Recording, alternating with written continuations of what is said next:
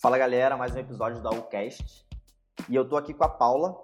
A Paula é gerente sênior da América Latina da Uber e ela já foi a minha é, master ali sênior do Work Labs. Então eu tenho um baita referências incríveis dela e a gente vai falando mais durante aqui.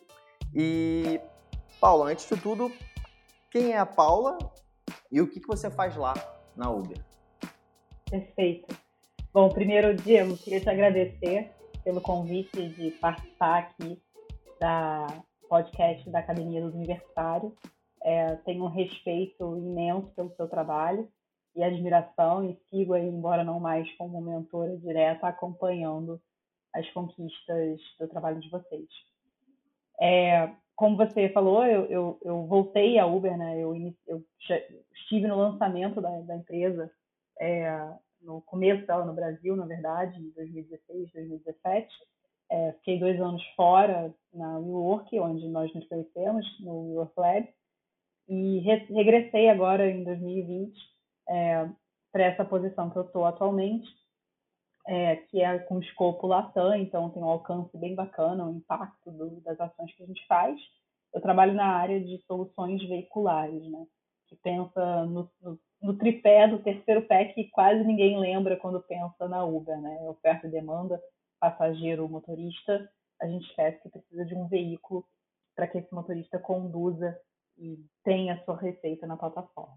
Essa parte é legal porque eu, eu não imaginava, tá, que, que tivesse uma área dedicada a isso. E eu achei bem, bem incrível quando você falou, por sinal. E uma coisa que eu queria acrescentar, que eu não poderia deixar, que a galera, tem muita galera de empresa júnior, né, de consultoria que acompanha a U, e você veio da Falconi, e a Falconi também, quando eu era da empresa júnior, era uma baita referência, e é... como eu te conheço, mas, tipo, eu vejo que você traz várias características de lá, né? Sim, eu trago, e eu acho que até é, pelo, pela temática do papo aqui hoje contigo, que a gente vai falar de, de como que a gente está se organizando aí durante e após essa crise da covid dezenove, vou citar algumas referências à Falconi, que foi Legal. certamente um marco na minha carreira, é uma empresa-escola, e acho que ela te dá ferramentas, te dá mindset, te dá enfim, instrumentos para pensar e solucionar problemas. Bacana.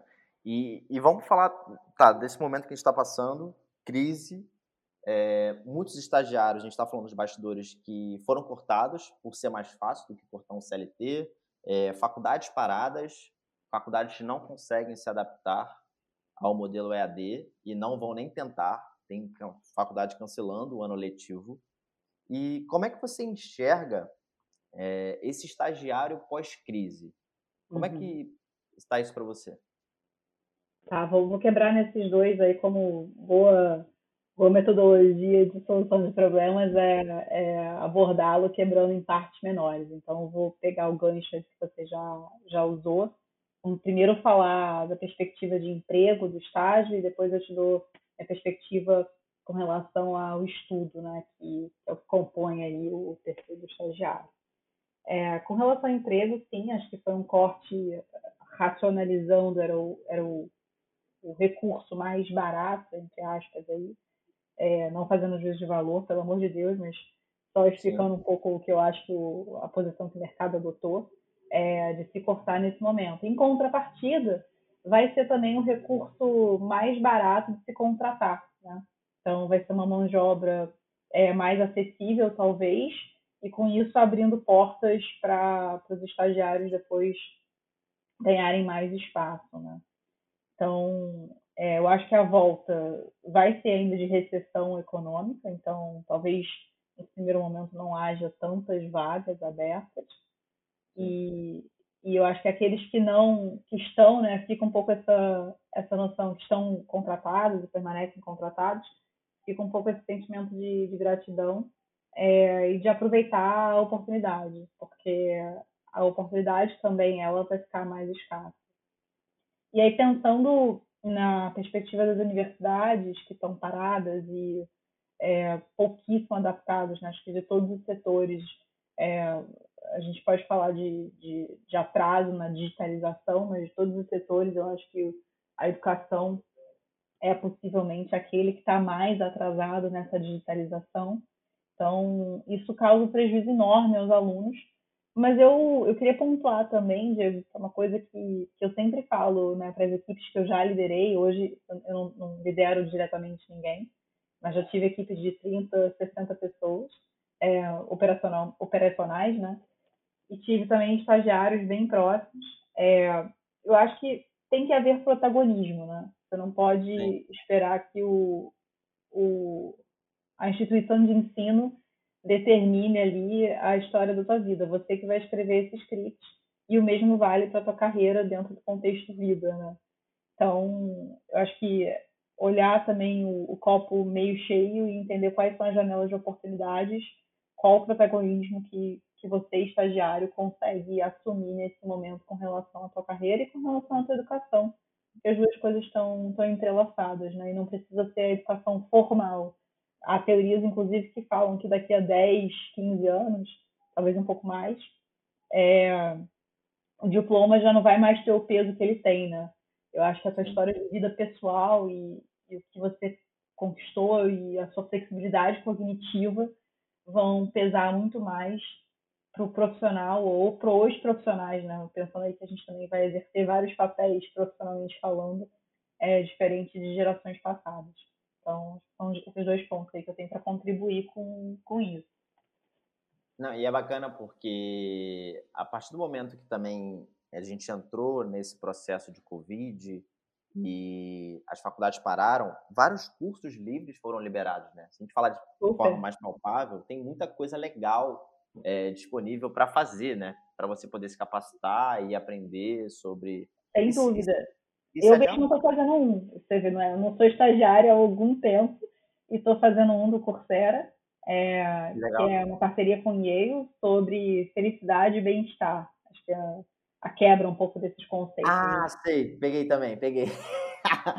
se, se, se quando a gente lançar esse podcast e ele ainda estiver no ar, lá disponível, posso botar o link. Que é ah, a ciência coloca, da felicidade, né? Que é baseado naquele livro de Harvard e tudo mais, né? Tem assim. De Harvard e tem o de Yale. Eu tô fazendo o de Yale. Eu acho que você tá fazendo da concorrência. Mas eles são bem não, parecidos. Eu... Não, mas eu acho que é muito baseado... Eu, quando eu te falei, é...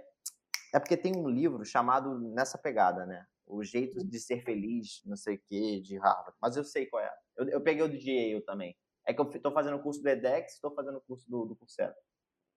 Tá sendo uma experiência bem legal.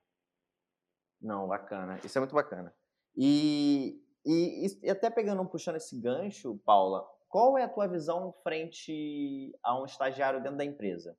Uhum. É, qual é a tua, tua visão quanto a isso? Porque justamente você já teve é, contato próximo. Eu, eu lembro que a gente falava sobre, e você sempre falava com brilho nos olhos de tipo, enxergar um baita valor nessa pessoa. Então, o, como é que é isso para você? Neste momento, eu acho que É, o estagiário ele pode ser também um vetor da transformação digital, né? E Legal. um vetor da educação para gerações que talvez não estejam tão familiarizadas com isso. Né? Como que, por que, que eu falo assim? Acho que tem empresas, evidente, que, que já, já estão mais atualizadas com relação a, a ferramentas digitais, a, a mesmo modelos de negócios digitais, é, enquanto que outras estão, estão mais atrás.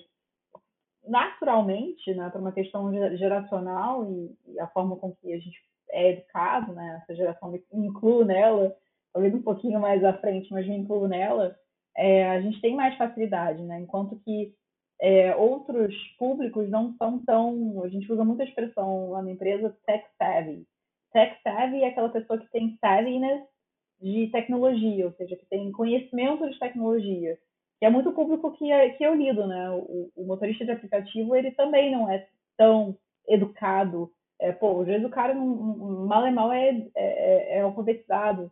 Imagina ser educado digitalmente. Então, acho que o estagiário tem também essa função é, de ser um vetor da educação digital, de introduzir ideias, de introduzir ferramentas, é, de ajudar os colegas que têm mais dificuldade, é, mais sêniores. E eu acho que isso contribui, inclusive, para deshierarquização do, da empresa, né? Que, que é um efeito que a digitalização tem na cultura empresarial. Então, isso acho que é um, um dos pontos que eu enxergo estagiário nesse momento na, na crise. Que legal. Não, irado, eu, eu também acredito muito. E eu estava lendo sobre, estudando mais. Daqui a alguns anos estão falando já que setenta por cento do mercado de trabalho vai ser composto pela geração Z. Então, é, a transformação... E outra, né? A transformação digital agora meio que foi forçada. Né? Tipo, a mudança... Sim. Teve mudança de comportamento de todo mundo. É, minha avó totalmente enfiada no celular, é, vendo Sim. vídeo, vendo tal... É, agora dá todo, os coroas pedindo delivery, as pessoas acessando internet banking. É... Em todas as esferas, né? Desde a individual, então, né, ações que o indivíduo faz para a rotina do dia a dia, né? Uma compra é, de, sei lá, de farmácia, de mercado, né? Aqueles que precisam, preferivelmente, sair de casa aprendendo a usar a, os aplicativos de mobilidade urbana. É, a, o internet banking e até para o contexto mais coletivo, né? Então, de, de indústrias inteiras estarem se adaptando, do, do comércio estar se adaptando. Eu vi um dado hoje, é, saiu uma coluna no Globo, que setenta e quatro por cento do comércio no Rio de Janeiro não está pronto para o comércio online, para vender online. Sim, sim. Isso é assustador, né? É, eu vi também, acho que com certeza você deve ter visto esse, esse meme, e vocês aí nos ouvindo devem ter visto também, que perguntava quem liderou a transformação digital na sua empresa. A, o C E O, B, ah, o C M O, C, o C T O, D, covid dezenove. Então, só que a Covid ela acelera, né, Diego? Eu acho que no final das contas, o consumidor já iria pedir isso. Quem manda na revolução tecnológica, é, industrial, né, uma nova indústria tecnológica que a gente está falando, é o consumidor. E, e, e a gente já vinha, né, esse consumidor já vinha se educando, porque você tem diferentes é, faixas etárias aí de consumidor e diferentes níveis educacionais de consumidor, mas ele já vinha se adaptando a isso. Tem uma outra pesquisa que o B T G Pactual publicou, eu posso te encaminhar, é, falando... É, uma pesquisa estatisticamente significante, é, brasileiros em março, perguntando àqueles que não faziam compras online se vão passar a fazer. E é estrondoso o número. Então, acho que tem vários impactos aí no âmbito do indivíduo e do coletivo. Não, irado. E, e, e trazendo também uma perspectiva de empresa, assim, o que eu tenho sentido e tenho... Nem sentido já, meio que tá, as empresas estão afirmando para mim que elas vão considerar o home office agora como é, sine qua non, sabe? Não totalmente, é, mas tipo, vão mesclar, vai ser flexível, eles é. vão poder contratar gente do mundo agora, do, do, do Brasil inteiro, é. para poder atrair mais talentos, para ter uma diversidade e, e, e tudo mais. Como é que você enxerga, assim, essa transformação Olha, também do mundo digital dentro das empresas? Eu vou ser franca, eu acho... Tem prós e contras, eu acho polêmico quem diz, né, o Nubank anunciou, não sei se é fake news ou não, posso estar falando besteira, é, eu vou checar a minha fonte depois, mas o Nubank anunciou que pretende adotar home office cem por cento, né, não ter mais office. Eu acho isso um pouco radical, é, até é. pensando de uma perspectiva, eu trabalho com tecnologia já há alguns anos, mas é, entendo, sou filho de uma socióloga, entendo a importância... É, do social para a nossa raça mesmo, né? E, Sim. E o tanto que isso é importante para desenvolvimento de habilidades cognitivas e, e, e N outros fatores. Mas acho que vai sim ser uma tendência é, a ter a opção do home office, né? Não ser mandatório só home office. Claro, talvez empresas pensem para cortar, né, custos operacionais, para diminuir o OPEX. É, pô, não vou ter mais aluguel, não vou ter mais a conta de, de luz do, do escritório, todo mundo trabalhando de casa. É, mas eu vejo prós e contras, e acho que o, o grande contra que eu mesma estou passando, eu imagino que todos nós estejamos passando, e sem vergonha de falar disso, é, é como você se manter produtivo de casa, né? Porque Sim. você reassume todas as outras funções, tem várias distrações. Eu acho que o, o estar no ambiente coletivo, eles geram, bem entre aspas, o que eu vou dizer, tá? Uma certa coerção coletiva, mas não é uma coerção que pune, é uma coerção no sentido de botar todo mundo ali nos eixos, produzindo juntos, colaborando, E isso é desafiador ainda para a forma com que a gente é, foi adaptado é, de, de se fazer remotamente. Mas com certeza é uma tendência. É, de novo, vou falar aí do conceito de flexibilidade cognitiva. É importante que a gente se adapte a isso. Eu acho que há, há meios de, de melhorar, de acelerar essa adaptação. E, e é legal esse ponto... É, porque tem gente que acha que vira uma competição, né, de produtividade. Eu vi algumas pessoas abordando isso, que fala assim, cara, não é uma competição. Não é só porque eu estou em casa que eu vou produzir o dobro ou algo do tipo. E cada um é. tem sua individualidade, cada um tem, por exemplo, o tal... Gravando de casa, tem o Bruce aqui e o Bill, os dois cachorros. O Bill acabou de latir. E não tem muito o que fazer, né? É... E aí, por exemplo, de manhã eu tô tendo, de manhã eu sempre levo, e aí eu levo também agora à tarde ou à noite. E normalmente antes de reuniões para poder evitar é, esse barulho. Mas eu tenho que parar uma hora para brincar com eles aqui, parar para poder distraí-los também. Sim. É, e fora isso tem várias coisas. E, e acredito que com certeza é, entender o que você faz, entender o que outras pessoas estão fazendo para se manter produtiva e engajada pode ser é, baita relevante para a galera estagiária e futuros estagiários. Então, conta pra gente como é que você está tá fazendo, como é que é a tua rotina, tu acredita, e tu acredita que ficou mais produtiva? Eu sinto que eu estou trabalhando o dobro. Olha, eu acho que tem, tem oscilações, tá? Eu sou super adepta de rotina, acho que você me conhece pessoalmente Sim. e sabe disso. É, mesmo num contexto normal, digamos assim. É, só um, um ponto antes de eu, de eu falar um pouco o que, que eu tenho feito, né, o que funciona para mim. É, eu gostei da sua, desse, dessa crítica aí, é polêmica também, né, essa questão da competição de produtividade.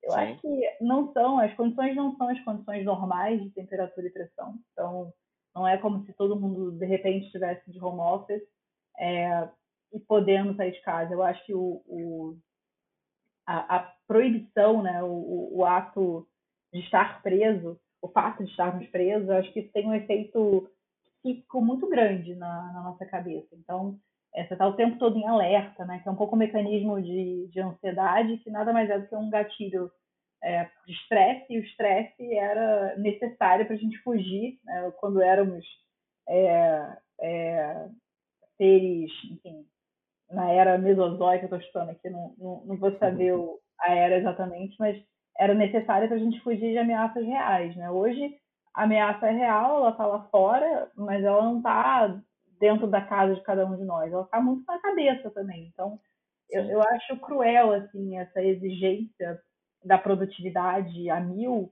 porque o contexto não é o mesmo. Então, essa, essa é a minha opinião. É, não bastante, acho que sim, a gente tem que dar o nosso melhor, e o que eu estou fazendo para isso? Eu estou acordando no mesmo horário, então, eu já acordava é, entre cinco e meia e seis, todos os dias. Isso é um hábito que eu tenho, acho que Desde, putz, desde ensino médio, desde de adolescente. É, sempre estudei de manhã e depois na faculdade de manhã, e sempre go- gostei de iniciar meu dia com alguma atividade física. Isso, obviamente, restringiu. Eu continuo fazendo atividade física dentro de casa, eu tenho um T R X e super recomendo para para quem quer ter, você prende ele numa porta, então eu não nem pezinho, eu tenho, eu tenho outros, outros aparelhos também, mas acho que o T R X eu tenho mais usado. Então começa é, fazendo é, é aquela pitinha, né, que tu estica, é, que tu puxa. E muita gente acha que você só consegue prender aquilo naquele... Uma barra. Uma barra, não. Você consegue prender numa porta. Então isso super ajuda a fazer um treino com peso livre. É, não é o objetivo, né, de, pô, vou me manter em forma no meio da quarentena. Eu acho que isso se tornou cem por cento secundário, mas é muito importante para mim começar o dia com uma, uma injeção de endorfina. Então, Sim. garante essa, essa injeção de endorfina. É, eu medito antes disso. Não, é todo, não são todos os dias que é meditação. Todo mundo acha que, pô, fulano medita, é tipo um monge, pessoa elevada. Eu acho que quem medita é realmente quem tenta se elevar, né? Pelo contrário. Então, Sim. eu, eu pratico a meditação transcendental, que é um tipo de meditação diferente da concentrativa, é, mais fácil, mais fluida. Isso me ajuda bastante na minha rotina. É, alimentação mudou um pouco, né? Acho que não consigo comer mais seis refeições porque eu não estou gastando energia, então para que ingerir tanta energia? Então, eu tomo café, que é a refeição que eu mais gosto, e isso é um ponto importante, não se privar de pequenos prazeres que você ainda consegue manter, né? Então, é, conversar com seus amigos, assistir um filme, comer uma coisa que você gosta, eu acho que a gente já está nessa sensação de privação muito grande, então não abri mão do meu café, almoço, e eu depois como ali antes de seis no máximo, e depois sigo aí com um jejum até o dia seguinte. Então, isso tem ajudado bastante. Outras coisas de produtividade mais voltadas para trabalho. Eu uso um, um aplicativo chamado Pomodoro, ele é um, um plugin, na verdade, é, que você consegue quebrar a tua rotina em, em blocos de vinte e cinco minutos, com pausas entre eles. É, isso é pautado num estudo que diz que a gente só consegue se concentrar no mesmo tema por vinte e cinco minutos. Então, e aí é Pomodoro, porque vem um, ele joga como se fosse um tomate assim, na sua tela para você parar. Isso me ajuda. Tem dias que, que confesso, não consigo fazer. E não, não vale a pena ficar se, se debatendo, se martirizando que você não consegue. E tem dias que ele é muito útil. E a minha chefe, acho que adotou um, uma prática que, para alguns, pode gerar um pouco de ansiedade, para outros, eu acho que vai muito de você se autoconhecer também, né? É, pode funcionar. Que é de ter um sync diário. Então, todos os dias, é, a nossa equipe, nós somos uma equipe de seis pessoas, a gente entra online, alguns estão no México, outros estão no Brasil, tem uma pessoa que está na Costa Rica, então são diferentes fusos, a gente encontrou um fuso que é final de dia para uns, começo do dia para outros, onde a gente se atualiza, assim, e, e com a câmera aberta, a gente conseguir se ver, eu acho que isso ajuda a dar sensação de pertencimento ainda a essa equipe, que já era remota, né? A gente já ficava em diferentes países, é, mas aqueles que estão no mesmo escritório sentem falta desse, dessa rotina de ver uns aos outros, de poder consultar uns aos outros, e isso ajuda a manter todo mundo on track, assim, eu acho que é, o fato da gente ter que dar um status, né, das nossas atividades, é, te deixa mais accountable, mais garante com que você vá, vá de fato se dedicar a elas. Então, isso, eu confesso que a mim gera um pouco de ansiedade em determinados dias, tem outros que, que vêm com, com naturalidade. Acho que é questão de você dosar e não se, de novo, não se martirizar, não se culpabilizar por não estar tão produtivo quanto o vizinho. Até porque você está vendo o vizinho pela rede social, né? Ninguém posta fracasso na rede social. Não, é. E, e, e a gente está numa... mesmo sendo atemporal, o LinkedIn lançou o LinkedIn Stories e agora vai ser, vai ser geral produtivo. Cara. Vai ser todo mundo é. produtivo, todo mundo vai ser lindo. Isso é uma maravilha. Mas é, é eu, é. eu... Ah, um, um hábito, até comentando isso, eu, eu, eu tenho por hábito excluir durante as semanas, não excluir permanentemente, mas eu tiro do meu celular o Instagram. É, porque eu acho que é uma rede muito distrativa. E aí, nos fins de semana, eu putz, quero ver o que, que meus amigos estão fazendo, postar alguma coisa, uma receita que eu fiz. É, é super importante ter essa quebra, assim. Pra mim, funciona. E legal. Não ficar se comparando aos outros, né? Inclusive, o, o curso que acho que você deve estar fazendo e eu também menciona um pouco isso, né? Que as nossas referências... elas são distorcidas, né? Então, quais é referências também a gente compara o palco das pessoas é, com o nosso background ali, né? Na real, não, não, é isso, né? Não tem como comparar o que ele está mostrando ali com, com a realidade que é por trás também. É, e, você vai se frustrar, né? Então... Sim. E uma coisa só para complementar o que você disse, é, na época que, tinha, que eu tinha mentoria com você, você sempre estava com bullet. Você continua usando o caderninho e tal para fazer checklist? Uso. Eu agora tenho um bullet virtual. O, o Google tem uma extensão é, que você é o Google To Do, não, esqueci, Google List, o Google To Do. E eu, o meu o meu ponto do caderninho é você ter um método, né? Eu acho que você ter um método e ser fiel a ele. Que seja um caderno, que seja o to-do do Google, que seja é, aquele do elefantinho que eu esqueci o nome. Enfim, você escolha um método e seja fiel a ele. Isso, o Evernote, tá falando?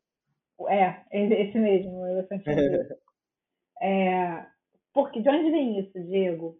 Eu, eu tive um chefe é, alguns anos atrás que ele era uma referência na empresa de, de produtividade e gestão de tempo. Uma referência. E ele, curiosamente, era também uma pessoa diagnosticada, dizia ele, na infância com déficit de atenção. Ele fala que, que em função disso que ele se tornou uma pessoa tão organizada.